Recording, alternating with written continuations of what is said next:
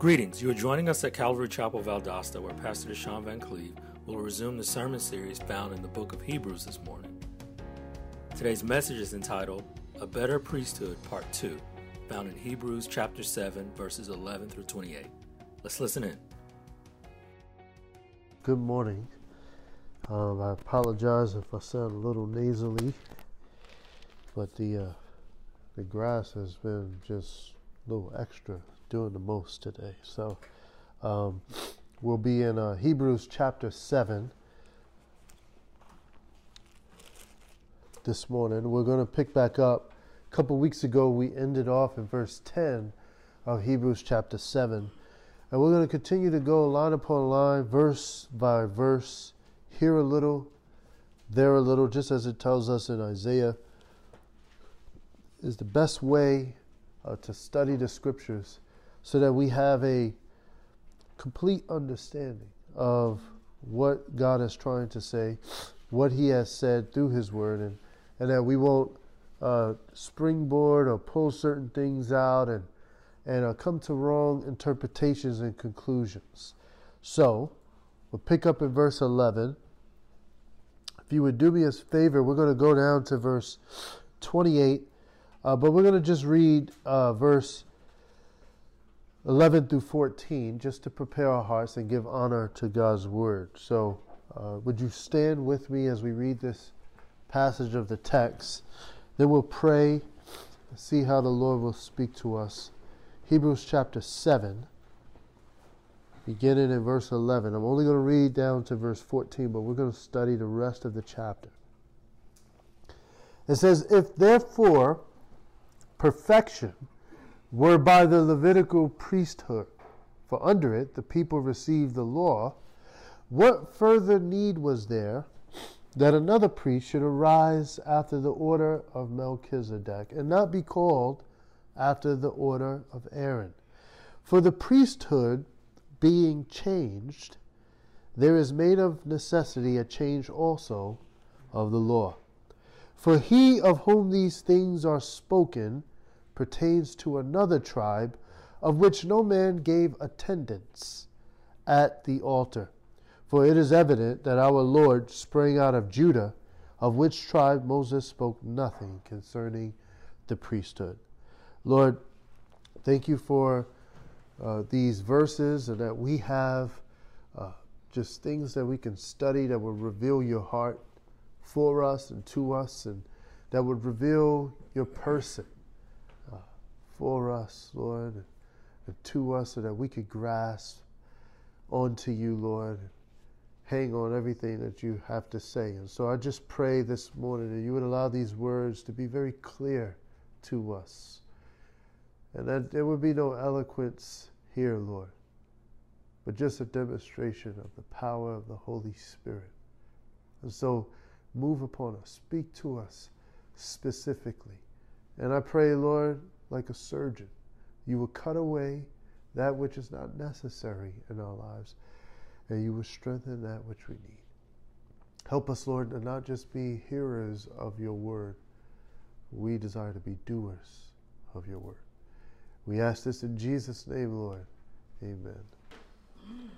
Two weeks ago, when we started Hebrews chapter 7, verses 1 through 10, we were speaking of a better priesthood speaking of the Lord Jesus Christ. A better priesthood. And so the title of our message this morning is a continuation of that. It's a better priesthood part two because we stopped right in the middle of the thought of the writer. And so we're going to pick back up in verse 11 on this idea of that there's a better priesthood. Now remember, I as we jumped into the book of Hebrews, as I surveyed all that was being said, I realized that the Lord wanted to show us that these are better things, that there are better things for us in God's Word, in a relationship with the Lord. There are better things. So, so often in the world today, we busy ourselves with a lot of good things, but not the best things. We, we have such a desire and a hunger and ambition for seemingly good things, but often not the best things. This is what the book of Hebrews is all about, is showing us what are the best things. And so far in the book of Hebrews, we have discovered that the Lord Jesus is a better figure. It tells us in Hebrews chapter 1, verse 4, that he was made so much better than the angels as he has by inheritance obtained a more excellent name than they. Uh, he's so much more a better figure. And we have also seen things of salvation that we have a better salvation. Hebrews chapter 6, uh, verse 9. It says, But beloved, we are persuaded better things of you and things that accompany salvation, though we thus speak. We have a better figure in Jesus Christ. We have a better salvation through Jesus Christ. Gang, even though the title of the book is Hebrews and is written to Jewish Christians during that first century, it is also apropos or appropriate for us as well. You see, because the Jewish believer at that time, they had a priesthood. They had a Levitical or liturgical type service where they had a temple and they had sacrifices. And as they became Christians, there was a shift of focus from the sacrifices and the temple and all the works that you have to do to be made right with God to come into God who has made us right with Him, Jesus Christ. And so they had to leave all that stuff behind the Jewish Christian, the Hebrew Christian. They had to take all of that tradition and, and, and, and, and all the liturgical things that they learned and set them aside. And they had to put their eye on Jesus Christ. Now, this is no different to us. We're not Jewish or Hebrew.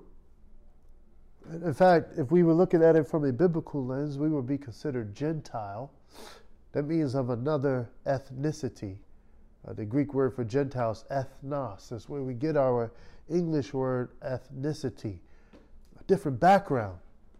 But we can also suffer some of the same pitfalls that these Hebrew Christians had in their faith. We can bring traditions into our relationship with Jesus Christ. We can bring things into our relationship with Jesus Christ.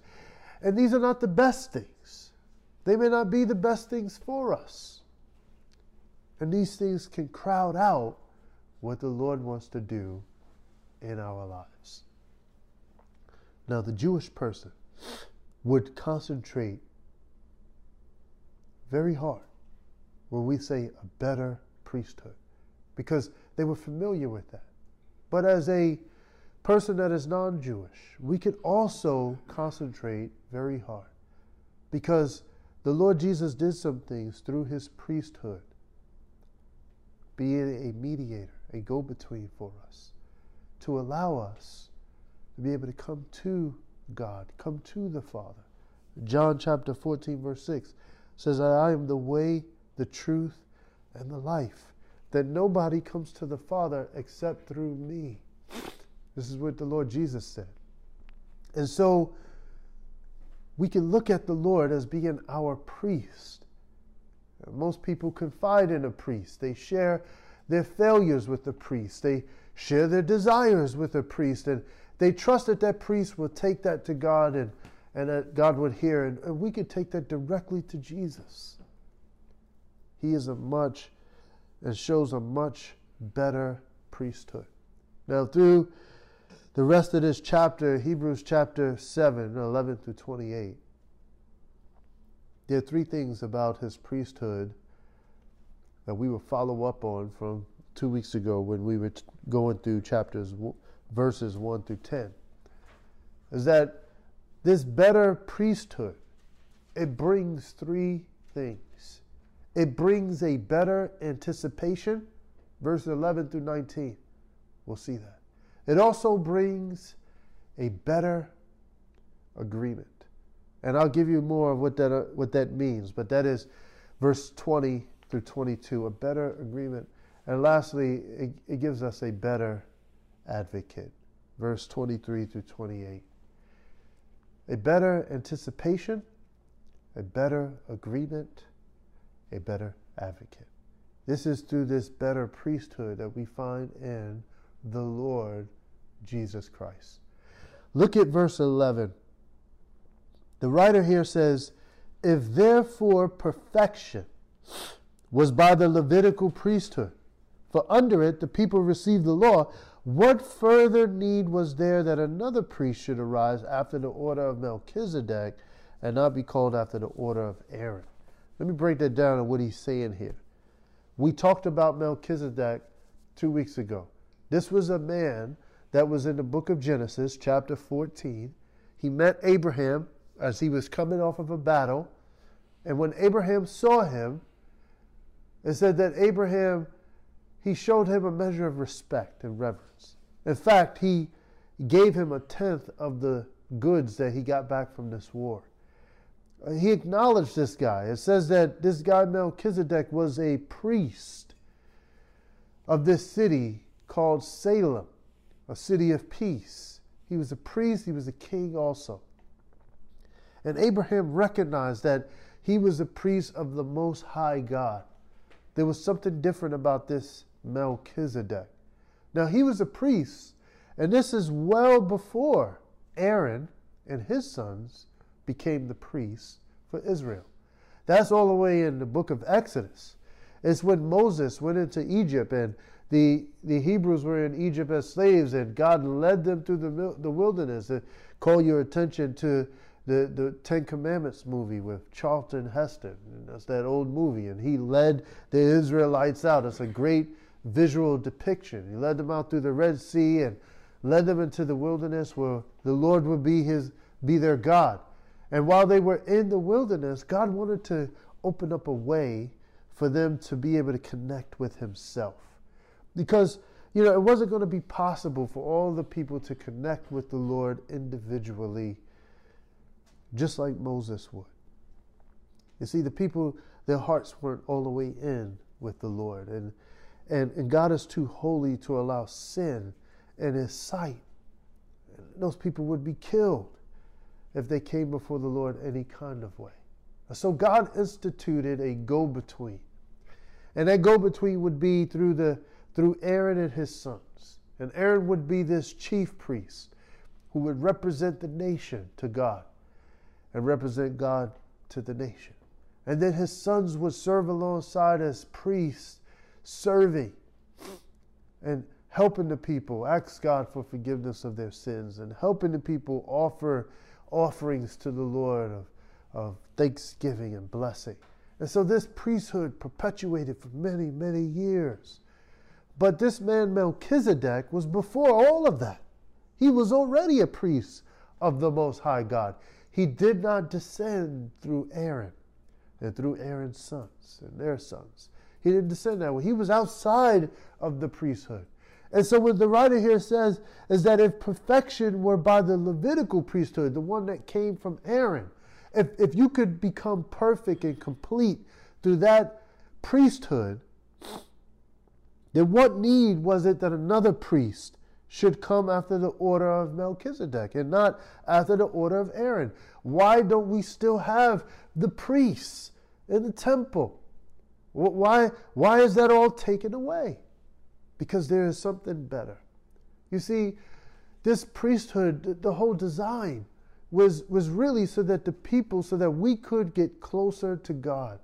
Remember in Genesis chapter 3, it was all broken and severed.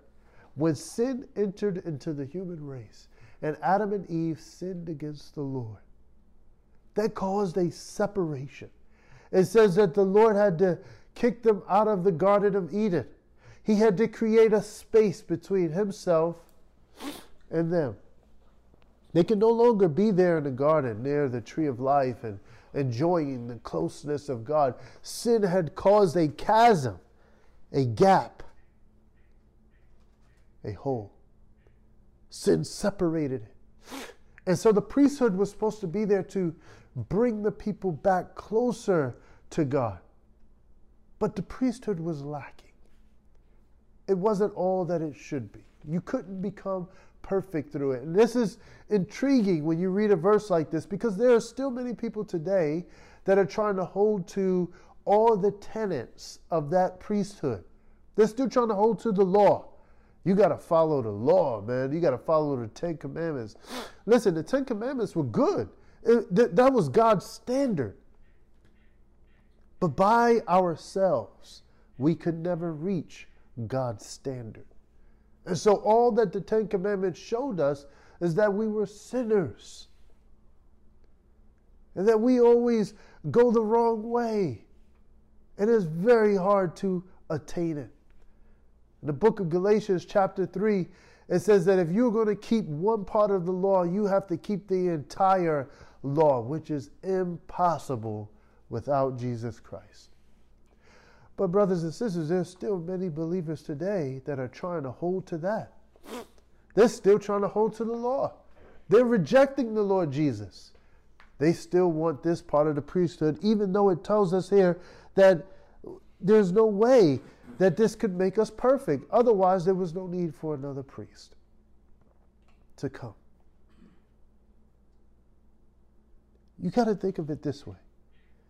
For the Hebrew Christian, for the Jewish believer, the, the, the essence of their of this book and this letter being written to them, even this statement right here being written to them, was to show them that that they needed their understanding uh, needed to increase or expand so that they could have this access to the Lord through this this priesthood through the Lord Jesus Christ. But for the non-Jewish person, it's the same thing with us. It's not that our understanding needs to expand and so that we can have the access, is that we need to embrace the fact that the Lord is our priest so we can we can stay in that access. You see, there's a lot of believers today that are doing what Galatians chapter uh, 3, verse 3 tells us. It says, Are you so foolish? Having begun in the spirit, are you now made perfect by the flesh? There's still so many believers that are not trusting in the Lord Jesus Christ to take care of them, to provide for them, to hear their needs, and to go to, them. they're trying to do it themselves. They're trying to become perfect in their own strength. What does that mean that they're trying to become perfect in their own strength? That means that they're trying to become spiritual through their own efforts, not through what the scriptures say, but through what they think. Well, if I do this, and if I go here, and if I do that, then I'll become. It's outside of what God says. And there are so many people that are trying to do that because, listen, there's nothing new under the sun. Now, he wrote that Galatians 3 3, are you become so foolish? He didn't write it to Jewish believers, he wrote it to, to some Gentile believers, Galatians. People of, of modern day, uh, in that region of modern day Turkey. And uh, these people were desiring uh, to become perfect. They, they, they started out in the spirit by listening to what God had to say, and then they were transitioning themselves to start to do things what they thought was right and, and, and trying to do certain works to make themselves right with God. And they were pushing themselves out. And this is, many people do this today.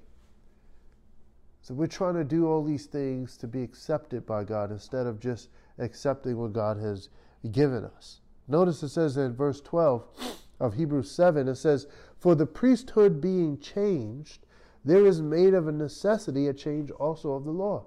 This says, since Melchizedek is outside of Aaron, he's not in that same whole priest category, then that means that whole situation with Aaron and the priests, the Levites, that has to be changed too. He says, For he of whom these things are spoken belongs to another tribe, of which no man gave attendance at the altar. Belongs to another tribe. What, is, what does that mean? It says, For it is evident that our Lord sprang out of Judah, of which, the, of which tribe Moses spoke nothing concerning the priesthood. Jacob, this is the patriarch of Israel. This is where Israel gets all of their, their names from. It comes from his 12 sons. And, and Jacob, one of his sons, was named Levi, L E V I, Levi. And Levi, through that son, came Moses and Aaron and all the priests. And so they were known as Levites. The priesthood came through Levi. He also had another son. His name was Judah. The priesthood didn't come through Judah, it came through Levi. In fact, God had specific instructions that nobody could become a priest unless you were born of the Levites. If you were born outside of that tribe, you could not become a priest. That was God's specific instruction. However, the Lord, Jesus Christ, he was not from the tribe of Levi, he was from the tribe of Judah. Yet he became a priest. And so the writer here is showing us that the Lord, the Lord changed everything up. This is how this is what God often wants to do in our lives. He wants to change things up for you. You see, but we are people that are very complacent. We are creatures of habit. We don't like change. And so when the Lord comes into our life and He says, I want you to stop doing what you're doing, and I desire that you repent. That means to make a decision to change, to go the opposite direction, to not be the same person with the same desires and the same habits that you used to have, but to now discover what He wants you to do and have new habits, be a new creature. God wants us to change, but oftentimes we don't want to change. God here was changing this whole structure here for the Hebrew Christians. For them to realize now that our high priest and chief priest is now from the tribe of Judah, not the tribe of Levi. This doesn't make any kind of sense. But this is what God wants. He wants change in our lives. And it's change for the good. Because this because that priesthood was lacking, it could never make us perfect. God wanted to fill that up. He wanted to close that gap because He does want us to attain, to become complete in what He has called us to be. And so the Lord Jesus Christ comes springing out of the tribe of Judah, not the tribe of Levi, becoming a high priest for us. And he goes on in verse 15, he says, And it is yet far more evident. That means thoroughly clear. It is yet more clear. For that after the similitude, that means after the resemblance of Melchizedek, there arises another priest. So, this priest that was the priest of the Most High God, that was well before Aaron and his sons, this priest, the Lord Jesus Christ, is after this guy. He's coming after this priesthood. He says, Who is made not after the law of a carnal commandment, but after the power of an endless life. You see, this is a difference between the priesthood that, that the Israelites had, where they were trying to connect with this man who would connect them with God. He says that it was a it was a fleshly commandment. it was a commandment from this earth, but it, it ended. And so when that priest died, another priest came along, and it was never going on and on, but the Lord Jesus Christ has an endless life. He's not dead, he's alive. He died on the cross, but he rose again the third day, and he lives in the heavens waiting for us when we transition from this world into that world.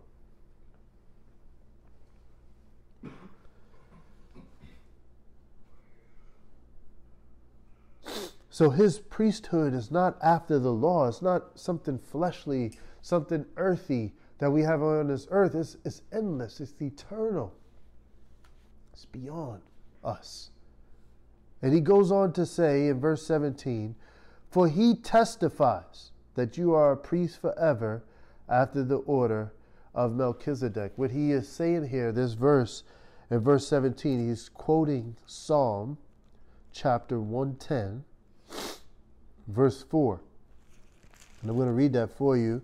Psalm 110, verse 4 it says, The Lord has sworn and will not repent.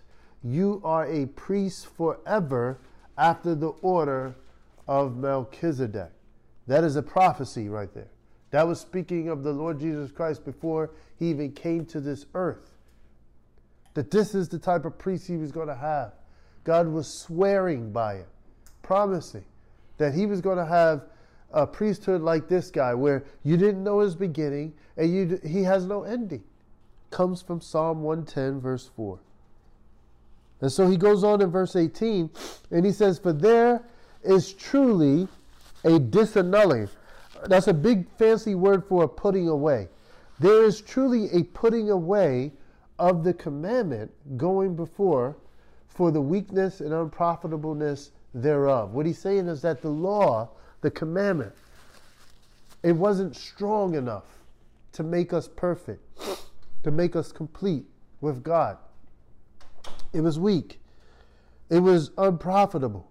You see, God's law, God's standard was true. It was high. It was noble. But we could never reach it. It was too tall for us. God said, Do not steal. That's too hard for us. Our hearts are so far from the Lord that we find ourselves stealing. He says, Do not commit adultery. Our hearts are so far for us not to do that. He says, Do not kill. Our hearts are so far. It's too hard for us not to not do these things. And so all that God's law showed us is that we can never reach what God's standard is. So the Lord Jesus Christ came with another way. And it says in verse 19 of Hebrews 7 For the law made nothing perfect, but the bringing in of a better hope did, by the which we draw near to God. The law didn't make anything perfect. Can we just say that again? The law made nothing perfect. Why is it that many believers are trying to hold to the law? They're trying to live their life as a lawful abiding a Christian. I'm talking about from a standpoint of spiritual law, not obeying the laws of the land. You need to do that. But the spiritual law, going back to the Old Testament. I, I hear Christians, they're like, no, I just believe what the Old Testament says. The Ten Commandments is enough for me. I don't I don't believe anything in the New Testament is this is not right. It tells us right here that the law cannot make you perfect. It cannot make you complete. It is works based. It's what you think you need to do to earn something from God. It's not gonna it's not gonna work. It can never make you perfect. And we don't have to be Jewish Christians to understand this completely uh, we, we could still fall into the same category when we're trying to make ourselves perfect. If I just do this thing, God will love me more. If I if I just speak this way, God will bless my life. If I just give this money, the Lord will bless me. That's not how it works. That's living according to the law. It's according to works, which you think you need to do to earn something from God. And it tells us right here that it cannot make us perfect. It can't. So watch yourself. Examine yourself because there may be times in your life where you're trying to do something and you feel like, you know, things are not working out and so I'm going to start going to church more. Yes, you should go to church more, but don't do it because you think you just you're just trying to get something from God. If I go to church more, he's going to bless me this way. He'll bless my situation. That's not how it works. You go to church more, you do these things, you're obedient to the Lord because you want to honor the Lord, because you want to be well pleasing to Him. That's why you do it. You read the Word because you want to be pleasing to God, not because you just want to get something from Him. Cannot make you perfect. But He says, bringing in a better hope did, by which we draw near to God. So, this change in this priesthood, the Lord Jesus Christ gives us a better hope. He gives us a better anticipation. A better hope of what? That would be the question. A better what is the better hope of what? A better hope of drawing near to God. A better hope of being pleasing to the Lord, getting close to him. This is what the Lord Jesus Christ brings us. It's a better hope for that. You see, this is what people desired in the Old Testament and people that followed the laws that they could get close to God and God would receive them and, and, and God would bless their life and, and look upon them and say, You are righteous. This is what people desire. But they couldn't achieve it because the standard was too high. But the Lord Jesus Christ, now as the chief priest, as, a, as our priest, he gives us a better hope of drawing near to him. Just as it says in Hebrews chapter 4, verse 16, that we can come boldly to the throne of grace, that we may obtain mercy and find grace to help in the time of need. This is what we get now. This is what we get from the Lord. We have a better hope that we could draw near to the Lord, that we could come boldly to his throne without fear. We take it for granted, guys. We take it for granted. The Lord has broken down the partition that separated us from Himself. He took that away so that we can now come straight to Him. We take it for granted because we don't. We don't take that opportunity and say, the God of the universe, the one that made the moon, the moon was so full the other night. Absolutely amazing. Can't remember if it was last night or the previous night, but it was full. And when you look at things like that, this is the God who made that. Genesis chapter 1, he made the lesser light at night. He put that into the sky. This God says you can draw near to me. You could come close to me. This is a better hope, better than anything that we could have ever expected. That He would hear us, that He would receive us. I remember a couple years ago, we had a chance to go see the great eclipse. I can't remember if it was 2017 or 2016, one of those years. And we got a chance to go see this eclipse, to be a part of a solar eclipse. This was just absolutely amazing because no one on earth could orchestrate the moon coming in between the sun and the sun being at the perfect distance from the earth and the moon to where they all the same size. No one could orchestrate that except the Lord of heaven. And we watched it. And that moon came right over the sun. And it got dark. And we had our eyes on the moon and the sun, our natural eye. No one orchestrated except the God of heaven. He did that, and He said that we could come to Him. This is a much, much better hope that we could be near to Him, that we could draw near to this God, and not be set so far and just looking at only certain people. Now, some people still do that. They just expect that the pastor is the only one that can get close to God. And so they say, you know, Pastor, you know, you just pray to God for me because this situation in my life is, is so serious.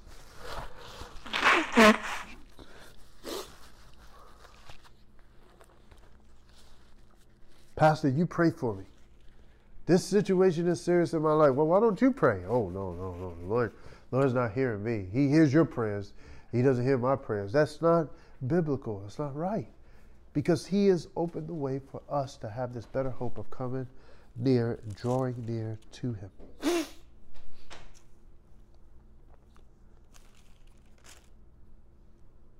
So he says in verse 20, he gives us a better agreement when it comes to these things. He says, And inasmuch as not without an oath, he was made priest.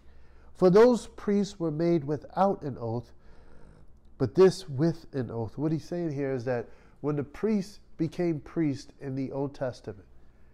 They became priests because their father was a priest, and their father was a priest, and their grandfather was a priest.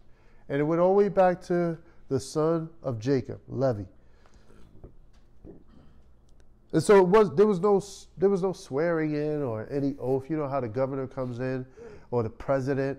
When the president becomes president, he has to go and stand on the steps of Congress of of the uh, U.S. Capitol, and he puts his hand on a Bible and he says, I swear to execute the duties of the president, the office of the president of the United States, or the governor, or whatever it is, the mayor. They take an oath. The priest didn't take an oath. They just became priests because their father was a priest and they were in the line. This is how it went. but he says, the Lord received an oath. He received a swearing in. As I read to you in Psalm 110, verse 4, he was sworn in. He said, I swear. After the order of Melchizedek, you are a priest forever. And this is showing that it's, it's lasting, it's standing. And so he says, The Lord swore and will not repent. That means change his mind. You are a priest forever after the order of Melchizedek. By so much, Jesus was made a surety, a guarantee of a better testament. A better, the better will of God, a better covenant, a better promise. He says he has been made a guarantee. So we have a better agreement. The question that I want to ask you, the question that we should ask ourselves, is why was a better agreement necessary? Why was a better testament necessary? What about the previous testament? Was that not acceptable? Why does Jesus have to bring in a better testament? What's the purpose? Why? You see, you have to look at it this way that the previous testament was dependent upon man. But the New Testament is independent of man. It is the Lord establishing this. You see, the previous testament was, was really just, it was all about us. It was really concentrating on us. The priesthood and the Ten Commandments and all that, it was really concentrating on us. How to get us right, how to make us have this relationship with God. That's, that's where it was focused. The New Testament is independent of us is, is really concentrating on God and what the Lord wants. It's concentrated on God and what the Lord wants. This is why it is a better testament. A Jesus is a guarantee of that. You see, the previous testament was confirmed by the blood of animals bulls and goats and lambs and doves. But the New Testament is confirmed by the blood of the Son. You see, the, the way that they had their, their Old Testament and their covenants and their promises and, and walking in the law and all the things that they wanted to get close to God, something had to die. That goes all the way back to Genesis chapter 3, when Adam and Eve sinned. It says that after they sinned, their eyes were open and they were naked. And they saw themselves and they were naked and they were ashamed. So the first thing that they did is they tried to go cover themselves and they found fig leaves, these big leaves, and they tried to sew them as clothes to cover themselves up. But the Lord came later, after he saw their efforts just wasn't possible, and he gave them animal skins, clothes to, to wear. That means something had to die. Some blood had to be shed for their sin. See, the, the, the previous testament was based on was confirmed by the blood of animals. The New Testament is confirmed by the blood of the Son. In Luke chapter 22, verse 20, it tells us this.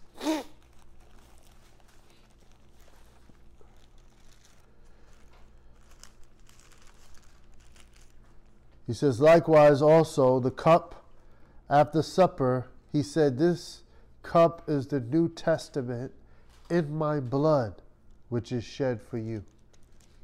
The New Testament now is confirmed by the blood of Christ, not by the blood of animals, but the blood of Christ. By the way, I just wanted to side note, you know, we wear clothes and we're all stylish today, you know, in the, in the world that we live in. If you don't have the nice garments or the name brand stuff, you're not in gang. Clothes were a sign of shame. I'm not saying we need to be walking around without clothes. Please keep your clothes on.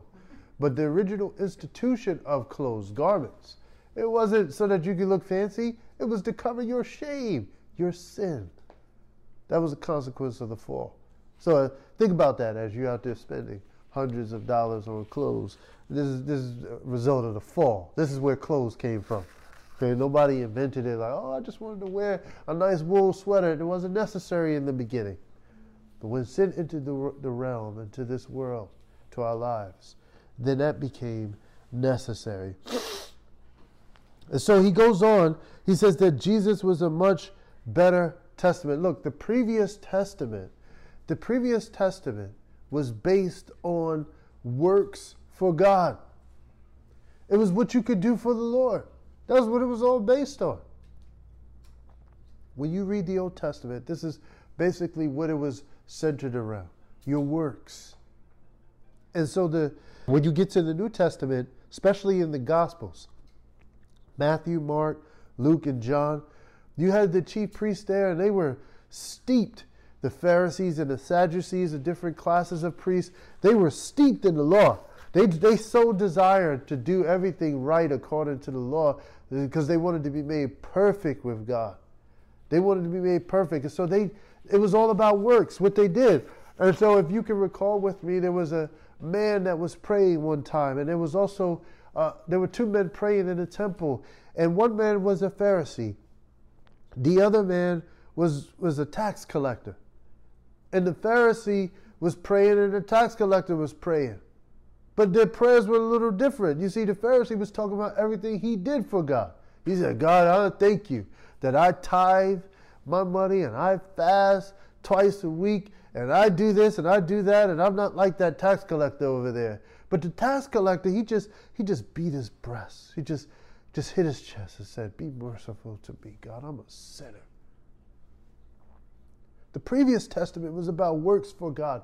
The New Testament is about the work of God. It has nothing to do with what we need to do for God. It has everything to do with what He did for us.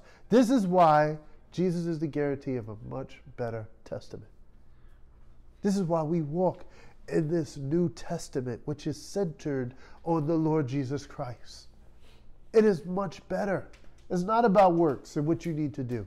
It's all about what He did in accepting it. That's the difference between Christianity and all these other world religions Hinduism, and Buddhism, and all this stuff. The difference between that is that all those religions are trying to do something to be made right with God. But Christianity is all about what God did so that we could be right with Him. It has nothing to do with what we need to go do. You know, you, you hear people say it all the time. I just need to clean myself up. You know, uh, there's an old song that said, uh, I, I need to I need to clean up what I messed up, you know, and it's like you just come to God, like, I gotta clean it up first, you know, gotta get clean for the Lord. That's not of the Lord. That's not Christianity. That's not from Christ. It's what Christ did for us, and then we we accept his free gift he says, Here's what I did for you. Now you just need to accept it and walk in the things that I did for you. That's the difference between Christianity, and this is why it is a much better testament. He goes on in verse 23. He says, And they truly were many priests because they were not allowed to continue by reason of death. That means every time a priest died, a new one comes. And so somebody's, you know, nephew and someone's cousin and uncles, and they just continue on and on. And so you'll have thousands of priests over centuries. But this man, because he continues forever, has an unchangeable priesthood. There's no need for anybody else to come after the Lord Jesus. He's forever. He lives forever. He is now in the heavens waiting for us. There's no need for another to come. Not like that old priesthood. Now, I told you in the beginning that a better priesthood brings us three things it brings us a better anticipation, a better hope, it brings us a better agreement, that, that testament we were just talking about, and it brings us a better advocate. Instead of it being a man like us standing in between us and God, we now have Jesus Christ. He is much better and surpasses the excellence of men and He stands for us to connect us to God. What is an advocate? What does that mean? If you looked it up in the dictionary, it just means one who calls, one who calls uh, to aid, or one who uh, one who, who excuse me, one who helps. The definition of an advocate is one that comes alongside to help, a helper, one that pleads another's cause. That is an advocate. In the U.S. Navy, we had a an occupation called the Judge Advocate General, the JAG. And this was a group of people that were lawyers, and they were set there to come to the aid of the United States Navy or any of those that are serving in it. That is an advocate. That is an advocate. And this is what the Lord Jesus Christ is for us. He's a much better advocate. In the book of 1 John, chapter 2, verse 1, it tells us, My little children, these things I write to you, that you do not sin. And if any man sin, we have an advocate with the Father, Jesus Christ, the righteous. If any man sins against God, we have an advocate. We have someone that stands in between us and God and will plead our cause. If I sinned against God, Jesus Christ is there. He's pleading my cause. Father, Deshaun is a knucklehead, but please forgive him. I'm pretty sure he says that a lot about me. But he's a better advocate for us, standing in our place, pleading our cause. And notice what it says in verse 25. It says, Therefore, he is able also to save them to the uttermost. Gang, what I want you to see here is it doesn't say he is able to save them from the uttermost. He says he is able to save them to the uttermost. We know it's true that the Lord can save us from anything. Even a person that's a murderer can receive a pardon from the Lord. The Lord can rescue us from any sin, any situation. But that's not what he's saying here. He's saying that he is able, he has the power to save them to the uttermost. That means forever. You know what? He's able to save you completely, individually. There's nothing lacking in his saving ability. Some people would tell you that you need something else. If you come to them you say, No, it's just Christ alone, they say, No, you need more than just Christ alone. You need some you need to work. Jehovah's Witnesses, they're, they're prime people to do that. They knock on your door and they tell you, they, they say, What what are you doing? Or do you care about this world? They try to talk to you. Eventually, what they're trying to do is get you to do something to earn something from God. Jesus is able to save us to the uttermost, all the way, never lacking with Him. Notice the ones that He is able to do that with. He says He is able to save them to the uttermost that come to God by Him. That's an important part of that verse. Don't miss it. That come to God by Him. You see, in order for us to experience the benefit of the better advocate, we have to come to the better advocate. You can't receive his benefits if you don't come to him. Many people attempt to do that. They don't come to the Lord. He says in Matthew chapter 11, verse 28 Come to me, all you who labor and are heavy laden, and I will give you rest for your soul. Take my yoke upon you will learn of me, for my yoke is easy and my burden is light. You guess what? Many of us hear that verse. We may have heard that before. We know that verse, but we don't come to Him. And so, therefore, He can't save us. It's not for everybody, guys. It's only for those who come. Isaiah chapter 55, he says, Whoever thirsts, come to the well and drink. Come. You can buy, even if you don't have money. He says, Come to me. But many people don't want to come to him. Many people don't come to the Lord. They go to other people. They go to other places.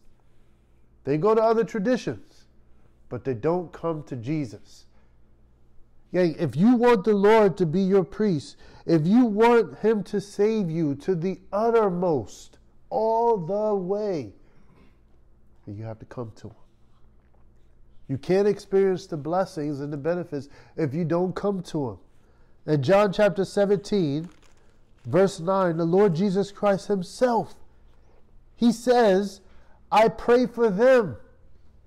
Speaking of His disciples the people that belong to him. I pray for them. I do not pray for the world, but for them which you have given me, for they are yours. That's who he's praying for. That's who he's standing in between for. Those who come to him. If you haven't come to him, you are outside of him. You don't have these benefits and promises. Now, don't you want to receive the benefits? I mean, many people they get they go and they take jobs, and, and, and the reason why they're taking the jobs because they want the bennies, as we used to call it, the benefits. I just need to know what the benefits are. Is there leave? Is there medical? Is there dental? I just want the benefits. And then they, they got a good benefit package. You're like, I'm in. Okay, you can be in. The Lord Jesus Christ has a good benefit package for you. There's fire insurance. That means you don't have to go to hell. There's health insurance. That means you, you know what you may not you may not have a perfect life here, but you but know this: when you get to heaven, He'll make you perfect. There's a lot of benefits with the Lord. There's life insurance. There's eternal life for you if you come to Him. But you you gotta come. You can't get this if you don't come. And it says in verse 25, seeing he ever lives to make intercession for them. He's living to make intercession for us. This is his desire. He just wants to stand in between for us. When we find ourselves in a jam, in a pickle, and something that's hard, and a rock, we're stuck in between two a, a hard place and, and we're just we don't know what to do. He's interceding for us, for those who come to him.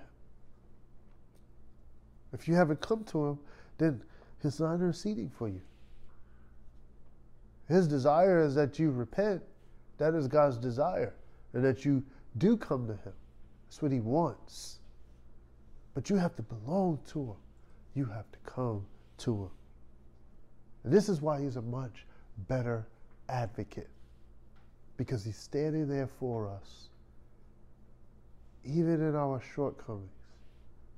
So many times when we have shortcomings, the first thing we think oftentimes is that the Lord is so done with me. No, God is done. No, that's not what it says. It says He's interceding for you. When you're falling short, He's making up the gap. He doesn't want you to keep falling short, though. You, you got to learn from the mistakes. He desires for you to grow. This is why you join a church. This is why you become accountable to believers so you can grow in wisdom and discernment. And so you don't fall into the same trap. He wants you to grow, but he, he makes up your shortcomings. And he goes on, he says, For such a high priest became us, or is fitting for us, who is holy, harmless, undefiled, separate from sinners, made higher than the heavens, who needs not daily, as those high priests, to offer up sacrifices, first for his own sins, and then for the people's. For this he did once when he offered himself up.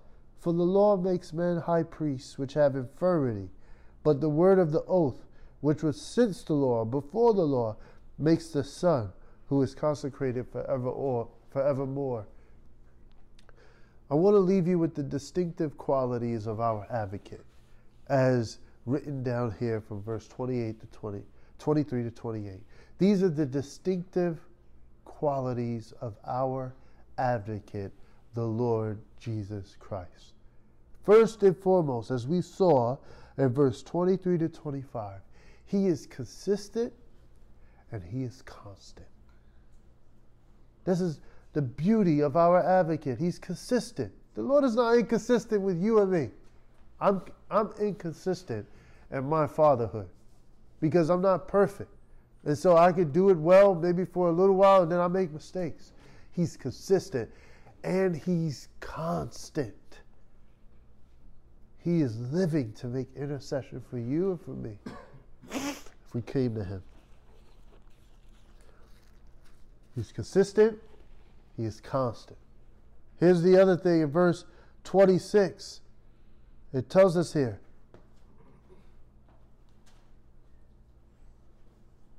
That the Lord Jesus Christ, that He is consecrated.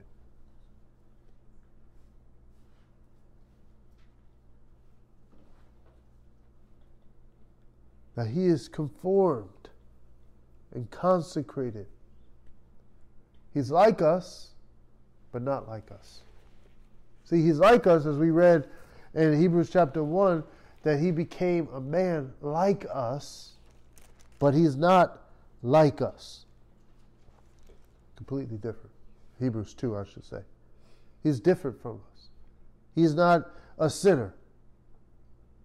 He's without sin. He's not unholy. He's holy. He's set apart. He's, he's not like us. See, he's conformed to us, but he is consecrated, set apart. Lastly, in verse 27, he's clear and he is clean. These are the distinctive qualities of our advocate. He is consistent and constant. He is conformed but consecrated. He is clear and clean. This is who we can come to. This is why he is a much better priesthood. The other priests, the priests that were like us, they were sinners. Leviticus chapter 16, on the Day of Atonement, they had to go and ask for forgiveness for their own sins first. He had to lay his hand on the animal first and, and ask for his forgiveness and clean himself up first. Then he could do it for the entire nation. It's not the Lord. He's clear, he's clean. This is why he's a much better priest for us. Will you come to him today? Will you not hesitate to run to him today? Will you cease your own works and your own efforts and see that you can never be made perfect apart from him? Will you run to him? Look, ask yourself that question. Will I run to him today? Because the Bible tells us that today is the day of salvation. It's not tomorrow, it's not next week, it's not once I get these things in order. It is today. Because, gang, we don't know when we will give up our last breath. We don't know. The scripture tells us that life is like the morning fog. Down here in Valdosta, it gets foggy sometimes in the morning. But guess what? By the time 12 o'clock hits, it's dissipated, it's gone. That's how life is. You could be here for 40 years, and then year 41, you're gone. And, your, your life is gone. Even people that have lived for 100 years, we might talk about them here and there, but hey, nobody's really talking about them anymore. Life is, is fleeting, it's gone. This is why we don't waste time to come to Him. We recognize the benefits we run towards the benefits. We embrace the benefits. This better priesthood gives us a better anticipation, it gives us a better agreement, and it brings us a better advocate. We would like for you to stay in touch and up to date with us. You can reach us by phone at 301 395 3382. You can follow us on Twitter at cc underscore Valdosta and you can visit our website at ccvaldosta.weebly.com for additional information about Calvary Chapel Valdosta and an archive of previous sermons to further equip and edify you. Let us now end in prayer. Let's pray together. Lord, I thank you for Hebrews chapter 7. I thank you for giving us verses like this, Lord, in which we can hang our all of our hope and faith on that Jesus, the Lord Jesus Christ, is standing there for me, for us, interceding, going in between, mediating, trying to be there and, and make up my shortcomings. Thank you for that, Lord. I just pray that none of us, Lord, would neglect you. Lord, truly our hearts are wayward, prone to wander. Oh, we feel it. Prone to leave the God we love. But Lord, we're saying together, here's our heart. Take and seal it. Seal it for your courts above, Lord. Tether us to you, Lord. Keep us. And we remember your word that says that you are able to keep us from stumbling and to present us faultless before your glory with exceeding joy. You are able. You are able to save us to the uttermost. May we rest on that, Lord. In Jesus' name we pray. Amen.